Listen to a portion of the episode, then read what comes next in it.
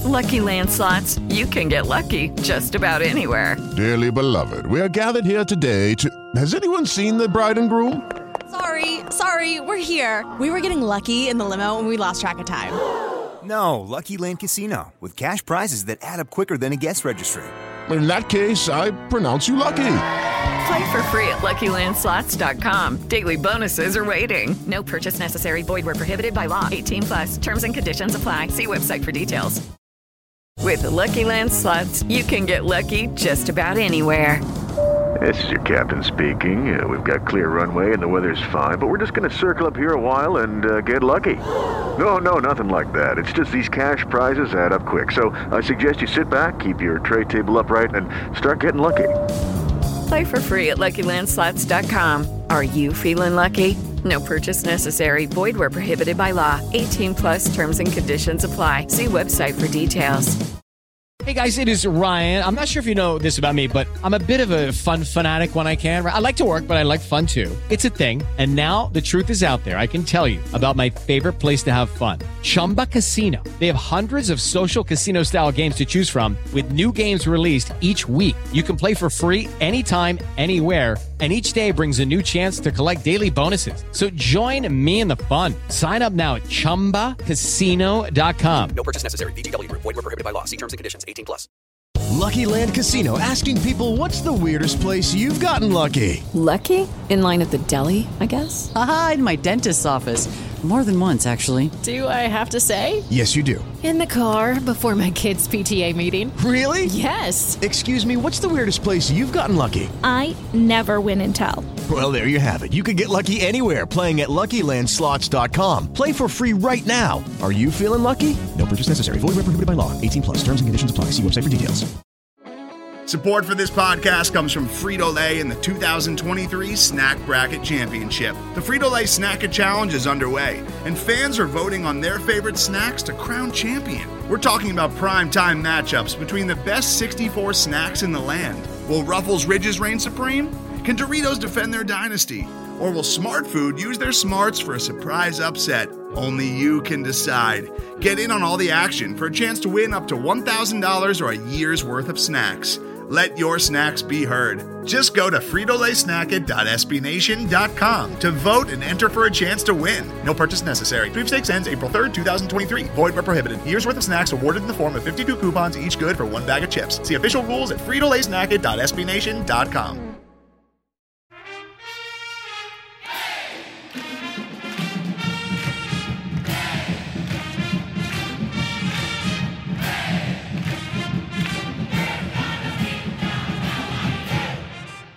Hey there, Duke fans. Welcome to episode 394 of the Duke Basketball Report podcast.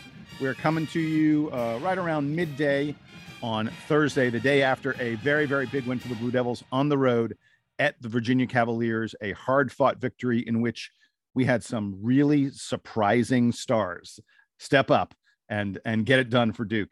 Um, I am Jason Evans. I will be your host on the on today's journey down the Blue Devil path. Joining me, um, as he almost always is, is my good buddy Donald Wine. Donald, you're coming to us from an airport, aren't you?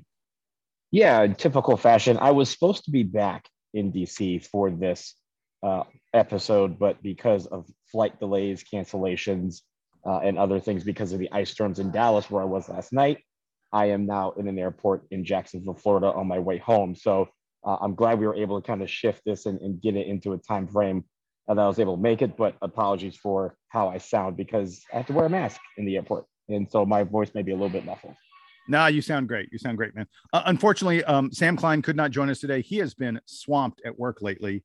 Um, he watched the game and had many things to say about it, but he can't say them on the podcast because he's been too busy at work. So it's just me and Donald this time. Um, uh, which probably means for all of you, you'll have a little less repetition of commentary because it seems like the three of us always see the same things. In any event, we will get to our recap of the of the game between Duke and Virginia, a contest that the Blue Devils win in a close one, 65 to 61. It was a back and forth game the whole way. Actually, Duke mostly had the lead, but boy, Virginia was within, striking distance constantly throughout that contest. Like all Duke Virginia games, this one was a very very close affair. And and Donald, uh, we we start with headlines, but before we get to ours, We got several interesting ones from uh, from listeners, folks. As you know, send us your headlines to dbrpodcast at gmail.com. dbrpodcast at gmail.com, and uh, we will read the best ones on the air. And we got three I thought that were really good. Uh, Ronald Pereira said, "Devils not cavalier in finishing off UVA." I like that one. Uh, Mark Heckler came to us with Roach redeemed. And then he really went with the alliteration. Pointless play produces powerful, I'm sorry, positionless play produces powerful performance. Um, I like that from Mark. And then that's my the man Mark. K-Man- That's my man. That's my man Mark Hecker, man. Love that dude. Uh, the K Man, David Kerman, came in with Devils get late boost from AJ to hold off UVA in nail biter at JPJ. Um, and I like, I, I love that one. A lot of, lot of initials. There's a lot of initials in that K man. I, I know we call you the K man. There's a lot of initials in that. I like it though. I, I, I appreciate it. Definitely. So, Donald, what's your headline from this contest? So mine is Duke packed the line to grind out win over Wahoos. That works. That works. I, I think you're making a literate, a, uh, uh, sorry, an allusion to Duke's defensive effort because I thought Duke's defensive effort was outstanding. Here is my headline: Roach to the rescue in another Duke Virginia nail biter. Um, and uh, I think everyone would agree Jeremy Roach had one of his finest games in a Blue Devil uniform. So Donald, let's start with the good, um, and get me get me going. Uh, if you don't want to talk about Jeremy Roach, trust me, I got plenty to say. But talk about whatever you want. no, we have to start with Jeremy Roach because 15 points, he led all scorers. And Jason, I believe that is our sixth Duke player to lead the team in He is, scoring in a game correct. this season. I think Yep. when it comes to the stat game, someone might have already won. So I think that might be you. Um, we'll, we'll double check that uh, behind the scenes. But uh, Jeremy Roach had a great game. I thought it was his best game this season, right? Like he, he was able to score. He had three threes. He was able to drive. And and some of the things that he had done mediocre during the season, he excelled at last night. And for some reason, he was able to find the hole in the, the weaknesses in the defense for Virginia and exploit them. And sometimes when you leave a guy open and he's confident, he's going to hit those threes. And he hit three huge threes. All of them came at huge times, whether they were early or late in the game. The man was all over the place. And I really liked how he played last night.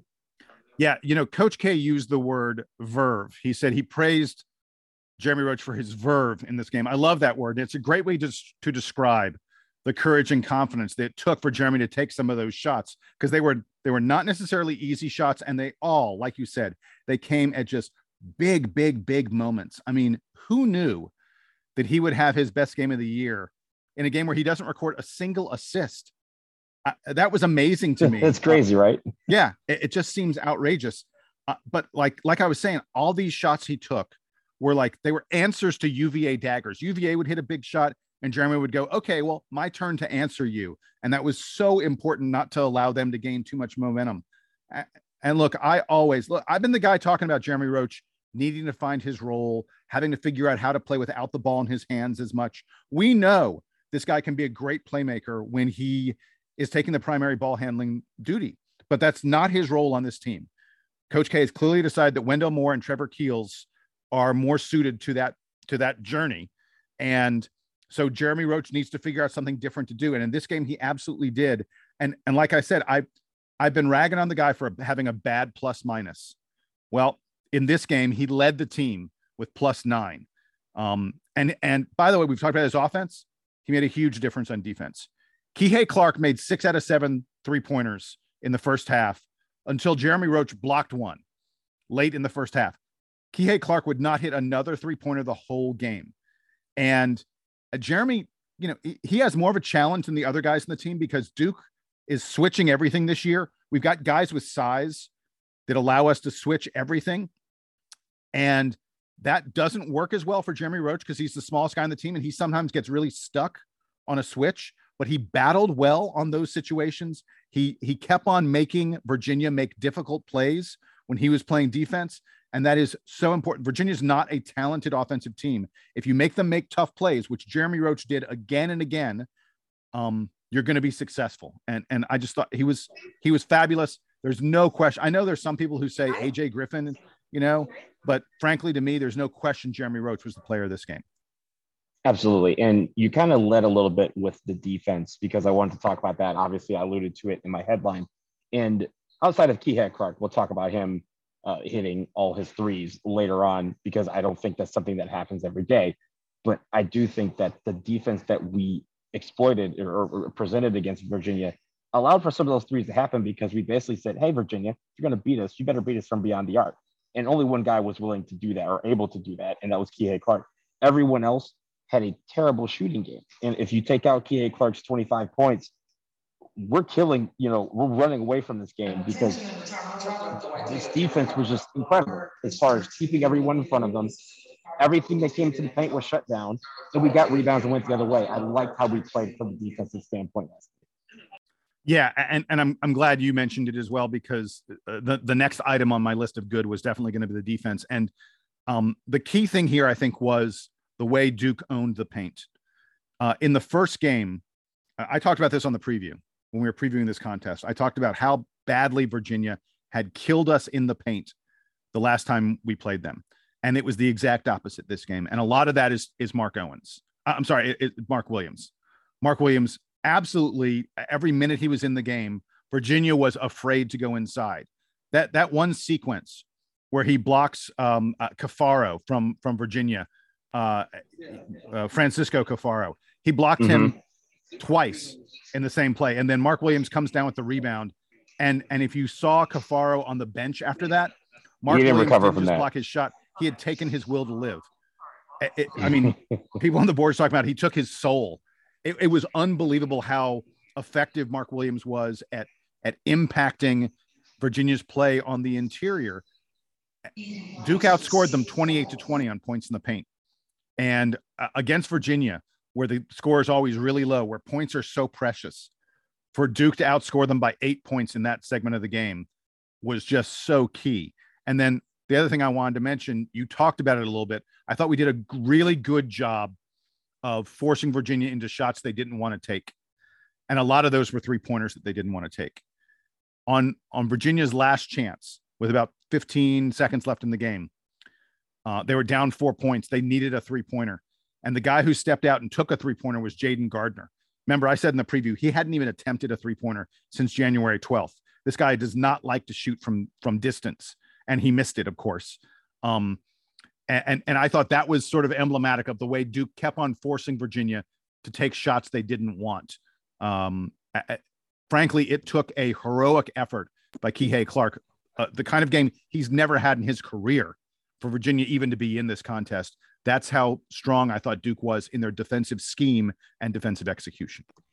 I mean, they talked about Kihei Clark having like 25 family members in the stands, and they said, "Oh, well, if he's going to have, you know, have this type of game, he should have 25 family members in the stands every game." He clearly doesn't because it's one of his best games in a Cavalier uniform. But I, I want to go back to Mark Williams for a second because I think the biggest travesty of the season is that Mark Williams does not have a blocks or shots altered category in the stats game, right? Because the number of shots that he alters it really makes the difference. I mean, he had 10 rebounds, he had four blocks, he probably altered another 15 or 20. Like nobody was coming in the paint without Mark Williams or Theo John or Paolo Banchero or even Wendell Moore or Trevor Keels putting a hand in the air and making them have to shoot something they didn't want to shoot. And, and Donald, part of, yeah, it's not just the ones he alters; it's the ones that never happen. Like I said, I- Right. I think Virginia and a lot of teams they just end up going, "Look, I'm, I'm not going in there. I'm, I'm not going to the rim because this guy's going to erase it. He's going to, or if he doesn't erase it, he's going to make me look awful trying to somehow figure out how to get it up over him." Um, he, he's Mark Williams is just a huge difference maker on defense. There's no other way to say it than that. Yeah, and, I like I like the way you said that, right? Because they're like you said, they shot a lot more threes last night, more than they normally do. Because, like you said, they didn't even want to bother going in the paint against against Mark Williams. I will say this: last game when we played them, we talked about their points in the paint. We said they, they had some stat where if they outscored the other team in the paint, they won ninety percent of their ball games, and so we knew that was going to be the key entering this game. We knew it was the key entering last game, and it was a market difference. And I think those things are why we won this ball game. These little things where we we rebounded or did much better from the last meeting a couple weeks ago are the reasons why we won this game in in, in Charlottesville. Yeah. So the, the next thing I wanted to get to in the good um, was AJ Griffin, who unbelievably clutch, and not just those three pointers, but I wanted to point this out. on a day when Duke really struggled at the free throw line, when when we had some shots, we, we left some points on the table at the free throw line. Uh, AJ Griffin stepped up to the line with a couple seconds left and a two point lead and calmly nailed two free throws. And, uh, you know, after he missed, he early in the game, he missed some threes. He had some drives in the first half that, that he probably should have finished and he didn't. And he, he got tentative for a little while. That's when Coach K, you know, brought him to the bench and he wasn't playing as much in the second half. But at one point, when Coach K brought him to the bench, uh, it, it, this has been reported widely in the news media. Coach K was yelling at AJ and saying, "Take the shot. Stop being afraid. You are the, one of the best shooters I've ever seen. Keep on shooting." Thank goodness he did because AJ Griffin, as much and as great as Jeremy Roach saved Duke for the first, you know, 35 minutes of the game, the final five minutes belonged to AJ Griffin. Um, unbelievable. Those three pointers just absolutely broke Virginia's back. Jeremy Roach was the MVP of this game, but Duke does not win this game without AJ Griffin. I think that was said on the broadcast last night. I think Coach K said that in the post-game press conference, and I'm saying it to you, Jason. We don't win this game without AJ Griffin's heroics in the last five minutes. Shooting the threes, I mean, coming off the bench those last five minutes, he looked like JJ Redick, right? Like with just the shot, the confidence, the, knowing it was going in, calmly sinking free throws like he's done, like he's been doing it his whole life and that he's a senior in college or like that. No, this kid's a freshman and it's like what 25th game. And you know, this guy has really consistently improved in areas. And again, when he struggles, what I love about these freshmen is that they learn from it and they grow from it and they improve from it. And I think that's what he did in the course of the game. He figured out what he was doing wrong. He got the confidence back. Whatever, whatever, whatever Coach K told him to do, he took that advice, he took that criticism, and he put it back in and now we have a game where AJ Griffin makes the difference. So I really like what I saw from him, especially in the last five minutes. So la- the last thing I have in the good, um, I, I did want to mention Trevor Keels, who who I thought, you know, his outside shots struggled, and and we we've seen Trevor. Trevor's had games where he's been unbelievable from the perimeter, and he's had games like this where he struggled. There there was one point in this game, Duke worked the ball around. I feel like we passed it out of the post, and Trevor Keels was. I want to say wide open. I mean, like there was no one within 15 feet. Within like 20 feet. Yeah. Yeah. And and he took a three that that you know rimmed out. And I was just like, that's a three. That's the kind of shot that that no one ever misses against Duke. and and he missed it in a game where he was struggling from the perimeter. I thought Trevor did an excellent job of taking the ball to the basket. Um, there were several moments in the second half where he was great at that. He hit all his two point shots. Um, he, he does need to clean up on his free throws a little bit. He, he was one of the guys who was missing key free throws, but but I thought Trevor Keels, you know, Virginia's a really really tough team to score against, and and I thought he did a very nice job of finding ways to to get into the scoring column and helping Duke out in a game where there were a lot of guys, you know, our our two leading scorers did next to nothing in terms of putting points on the board. We needed guys, secondary scorers, so to speak, like Trevor Keels, AJ Griffin, and and Jeremy Roach to pick up the slack, and and they really did. So Jason, I think my final good is that we played a pretty clean basketball game, both from a turnover standpoint and from a foul perspective.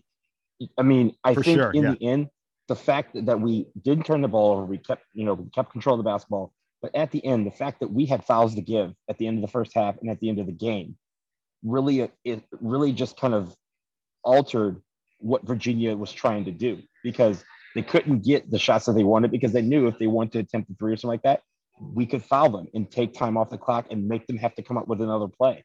And I think those sort of things, if you have a clean basketball game, it's a very small detail, but it's a detail that can really affect what the opposition can do in the final moments of a basketball game. Again, end of half execution, end of game execution. The fact that we were taking care of the basketball and that we were able to keep them away from the free throw line meant that they had fewer options to get back into the basketball game.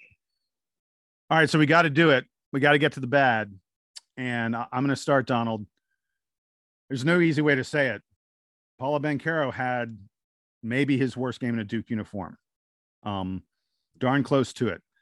He had more air balls than baskets. He had more turnovers than baskets. Paolo is now one for 13 from three point range over his last four games. And last night, many of the threes he took had no chance to go in. This wasn't like, oh, he's just off by a little bit. He he was he was off by a lot. And he took he he he was flustered and rattled by what UVA was doing on defense against him. Every team is going to look at this game and they're going to double Paolo the moment he touches the ball anywhere close to the paint.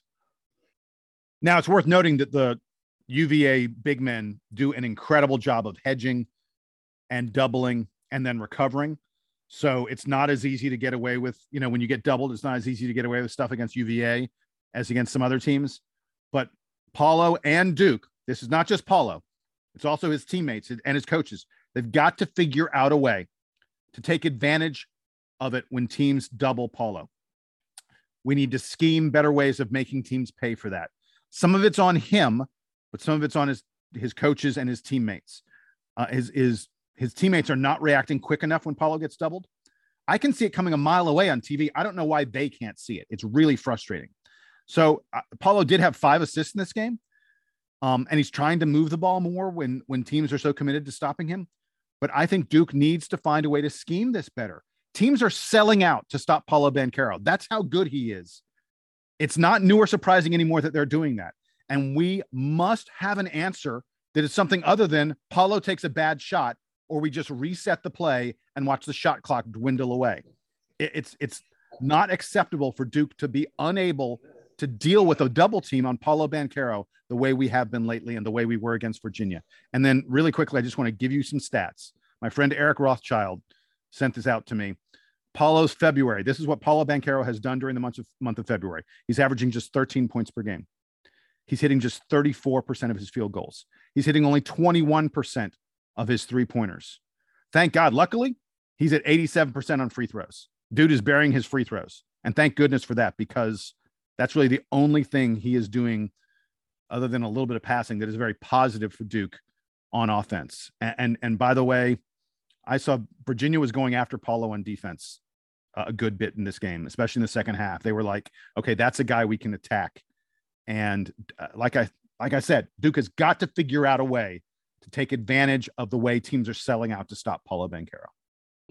I think when it comes to Paolo Banchero, it's it's hard for me to say that this was one of his worst games, only because, like you mentioned, he had five rebounds. He drew four fouls, went to the foul line, was making free throws. He had five assists, but he did right. Like on the offense, when we talk about, I was talking with my best friend about this last night. He he mentioned that we need to have an alpha, and entering the season, Paolo Banchero was supposed to be that alpha on offense, the guy that no matter what, closing minutes, opening minutes, who, the person you were like, this guy's going to dominate the game, it was going to be Paolo Banchero. And so that's why we're so hard on him right now, is because he's in that shooting slump. He's in that slump. We, he's been in it for a while now, as you've mentioned the stats. And I think he needs to get back to the, again, the best version of Duke basketball is one where he is the alpha. He's the one dominating in the scoring column. He's the one making a difference in other areas of the game as well. And I think because of that lack of confidence that he has on the offensive end, he's taking shots that aren't necessarily ones that he should be taking or ones that I know that he likes taking. He's forcing a lot of shots. And I think last night, the pack line defense of Virginia allowed him to really just force shots that he didn't want to take. And I think he needs to get through that. And right now, it's going to be a struggle to get through that. I think he will. It's just a matter of when, but we're, you know, Jason, we're running out of season, uh, regular season at least, to get it get it right. So yep. I think when it comes to Paolo, whatever he needs to do to go to to find that zone that he was in in the first third of the season, that's what he needs to focus on over the next few days. Because I think come this week, we got three games, two on the road, and one very big one that we'll talk about next week. But he what we need him to be the guy. We need him to be the alpha on this team. And right now he's just not playing like that. All right, what else you got for me in the bad? I got a, I got one or two other little things, but nothing else major. How about you? Yeah, I mean, honestly, I, I think in a in a different day, Kihei Clark scoring 25 points could have killed us. And we need to make it where guys like Kihei Clark don't score 25 points against us and hit six threes in the first half. And again, on the road, that's a lot of momentum that was, you know, in UVA's favor because he was making those threes. So I, again, I think we did well with the defense and everybody else. I think we were able to grind out the win, which is why I think that's why we've been talking about all these little things that make a difference. But one thing is we cannot have someone just come and torch us in the first half because that can be something we can't overcome if it's in the ACC tournament or the NCAA tournament. Yeah. So my my little, like I said, I had two little little things. The first one I've already kind of mentioned this: uh, the free throw woes. Um, in a close game, Duke only hit 57% of their 58% of their free throws, 10 of 17 from the line. And we missed a bunch of them that could have given us some real breathing room. We missed a bunch late in the contest when it was like a one possession game and we could have made it like if we hit the free throws, we could have made it a two possession game. You always like to have sort of that. It's a little less pressure when it's a two possession as opposed to a one possession game. And and the free throw woes were were a real problem for this Duke team. And then the other thing I wanted to mention was, you know, Virginia is not a great defensive rebounding team. They're not a great rebounding team, period. Um, we beat them on the boards 33 to 31, but that's not that bad. And Duke only had six offensive rebounds in this game. Um, that's yeah, it's well below the the no number we usually have. And I know Virginia plays a slower pace and and all that other kind of stuff, but still six offensive rebounds. Duke's got to figure out a way to get more second chance points. Virginia beat us on second chance points eight to seven. I mean, that sort of tells you something that only 15 total second chance points in the game. It was not a game where either team was offensive rebounding very much at all. But but I do think that is a that's something from this game that I, I had expected Duke to do better at than they did and I think with some of the shooting, and some of this is unlucky, right? We we saw a lot of great ball movement in this game, but to only have nine assists on 24 made baskets, that's a lot less than what we're where we should be. I mean, only three guys even recorded an assist last night for Duke. So I think that obviously some of it was a little bit of bad luck where we did pass the ball around, and as you mentioned, a couple of guys shot threes that didn't go in. But I do think we need to have a renewed emphasis on making sure that we're passing the ball around because we do get great shots if we're passing the ball around. And some of those will go in, and that assist number will. Yeah. All right. So that's going to wrap it up for our uh, conversation about this victory over UVA, a very, very important one, a game that keeps Duke um, ahead of the rest of the pack in the ACC standings. Duke remains, by the way, you know, we're now 14 and three. Notre Dame is 13 and four. North Carolina and Miami and Florida are both 12 and five. That's really the race right now. That that is the, you know, those are the teams that are at least a little bit in the hunt for the uh, ACC title. And uh, we just got to keep on winning here because Notre Dame doesn't look like they're losing to anybody. They've got a Notre Dame has a absurdly easy schedule in the ACC this year.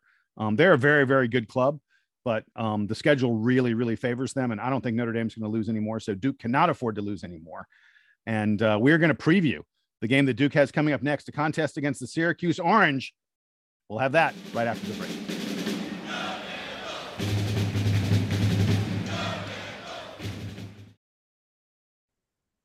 This episode of the Duke Basketball Roundup is sponsored by BetterHelp. Springtime is the season that's supposed to feel like a new beginning. We have better weather, and it feels like everyone gains a boost of energy. However, for many, leaving winter behind doesn't always mean that their mood lightens up with the extra sunlight. We all carry around stress, and that stress can build as more events get added to your calendar. That's certainly true, Donald. And with the amount of social gatherings increasing with the improving weather and more daylight. There's more pressure to be on when you're interacting with family, friends, coworkers, even strangers, even when stress has you a little bit down. And for some, getting advice from a therapist can help you tackle some of that stress without affecting you or the people you care about. That's what BetterHelp is all about. It's entirely online and it's designed to be therapy that's convenient, flexible, and suited to your schedule. You just fill out a brief questionnaire and get matched with a professional licensed therapist. And you can switch therapists anytime you want. So if you're thinking of starting therapy, give BetterHelp a try and find your social sweet spot. Visit betterhelp.com slash Duke Roundup today to get 10% off your first month. That's betterhelp, H-E-L-P dot com slash Duke Roundup.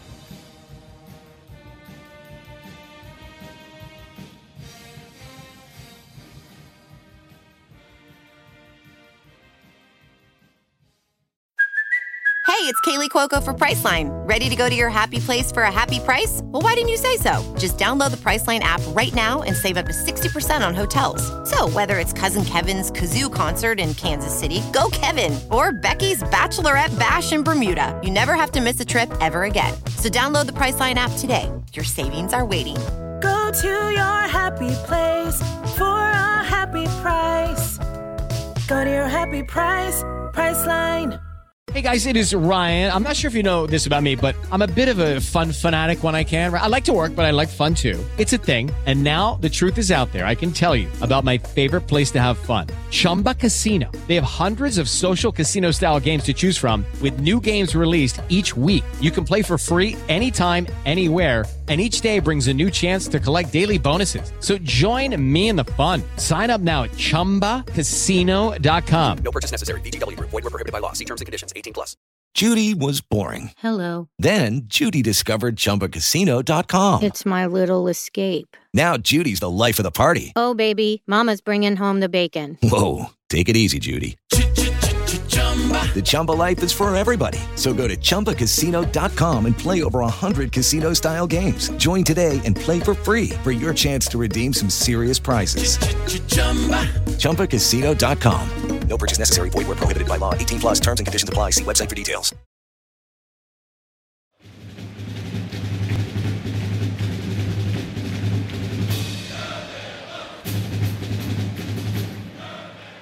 All right, so we're back and we got to look ahead. Uh, this weekend, the Blue Devils go to the Carrier Dome to play Syracuse. And uh, the first thing, Donald, before we get to anything else, I want to point out the fact there are 35,642 tickets available, seats available in the Carrier Dome. It is the largest arena in college basketball. I checked a couple days ago. I haven't checked today. I checked a couple days ago, and it was not yet sold out, but there were only like a really small. There were like maybe a few hundred tickets left. Syracuse is going to have 35,000 people to see this basketball game, to bid farewell to Coach K. Man, it is going to be an electric atmosphere. There is no question about that. And Donald, tell me what Syracuse has been doing. Duke absolutely manhandled them, destroyed them in Cameron. What has Syracuse done since that day? Yeah, well, since we last played them, that was back on January 22nd. Um, Syracuse followed that up. We really demoralized them because they ended up uh, going to Pitt and losing by 11 the very next game, a couple days later. But since then, they've gone six and two, losses on the road to Virginia Tech on Virginia 12th. And as we record on Thursday, uh, just last night, they lost to Notre Dame. We mentioned Notre Dame kind of keeping pace a game behind Duke in the ACC standings. Syracuse helped them with that last night. So the thing about Syracuse is they're 15 and 13. They're 10 and 10 in the ACC. They desperately need wins right now if they want to show the selection community that they're worthy of a at-large or NCAA tournament bid. They got three games left at home, or three games left in total. Duke at home, Carolina on the road a couple days later, and then Miami at home next weekend. So three tough games for them. Three of the top four or five teams in the ACC. So they're going to throw everything at Duke, and they want to shoot better because last time we played, Syracuse, who was a really good three-point shooting team, shot just 17% from three. Meanwhile, with that matchup zone that they're padded and, and, known for, we destroyed it by hitting 14 threes. That's what took them out of the game. And that's why we, you know, we, we won a 20 point game that should have probably been 35 or 40. So uh, if our shooters are just as hot and we pass the ball around, we had a lot of assists in that game. If we're able to move the ball around and get good open shots and we knock them down, Syracuse is going to have a long day. And those 35, 36,000 people that you mentioned, Jason, most of them are going to be going home unhappy. I, I got to tell you something. Uh, it's easy, I think, to look back on what Duke did to Syracuse on January 22nd and think, "Oh, these guys stink. Um, we're gonna we're gonna handle them with ease." I'm not so sure that's the case. Um, Syracuse has been playing pretty good ball lately. Uh, they've won six of their past eight, and um, I went to Bart Torvik's site, and on his site you can sort games by dates. You can you know sort of pick out date ranges. Um, and right after Duke played Syracuse, Syracuse played Pittsburgh. They lost that game, um, and that's you know the low point of their season. Uh, like I said, they they've won uh, you know six of their past eight since then. If you look at how Syracuse has done since that Pittsburgh loss right after the Duke game, they are actually, according to Bart Torvik, the 28th best team in the country over those past eight games. I- I'm going to repeat that the 28th best team in the country over their past eight games. Syracuse is playing really good ball right now. They have right, you know, it they were they were down, but they've righted the ship. Now, I, I don't know that they have a chance to make the NCAA tournament without winning the ACC, you know, the ACC tournament to get there.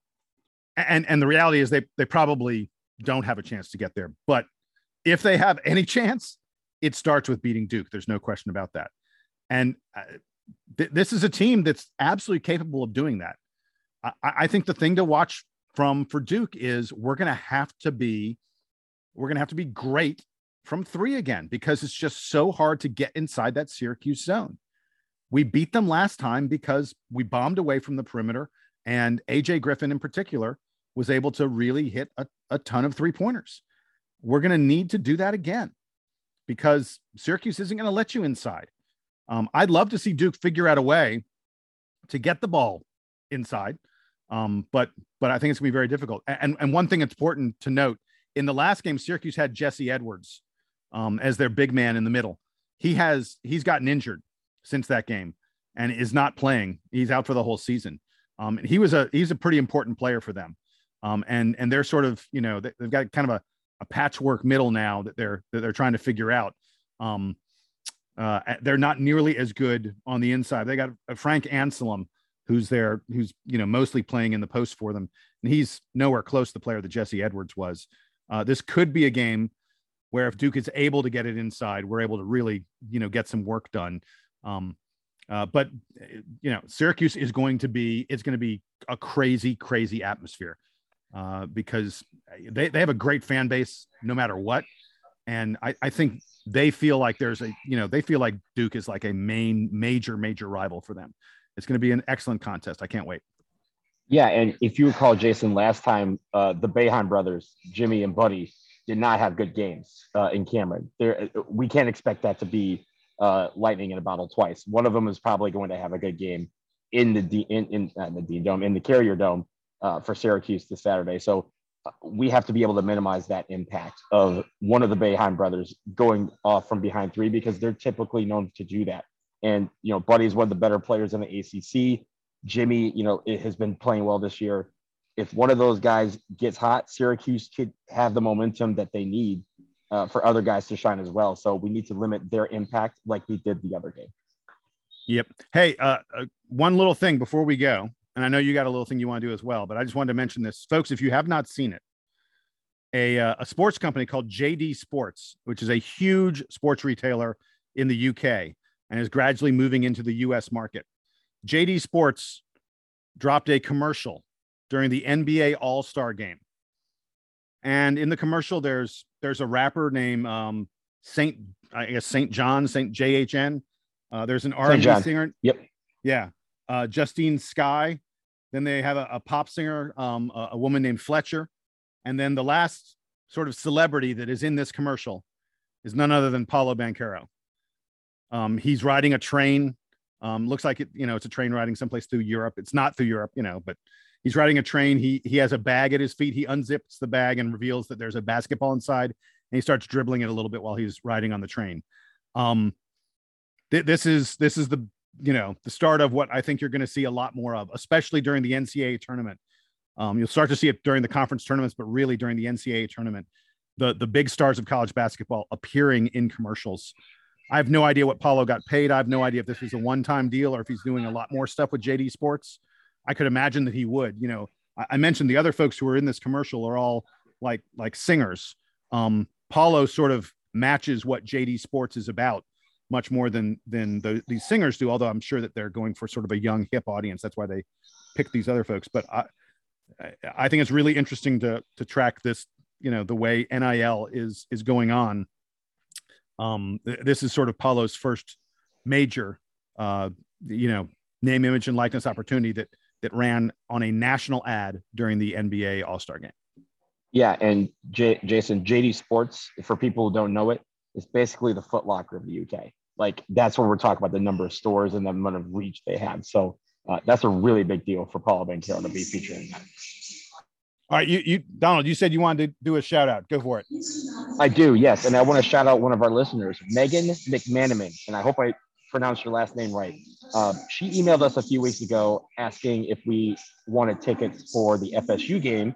And I know I wasn't on the recap for FSU, so I wanted to shout her out now because though we were not able to make it, she was gracious enough to set up my best friends with those tickets so that they were able to take in a game in Cameron and see the GOAT before he uh, hangs it up at the end of the season. So to Megan, one of our dear listeners, thank you so much Uh, I know my friends had a great time, and uh, we really appreciate just your generosity and all the all the people who have reached out to us uh, to offer tickets uh, last minute or or in in you know weeks in advance.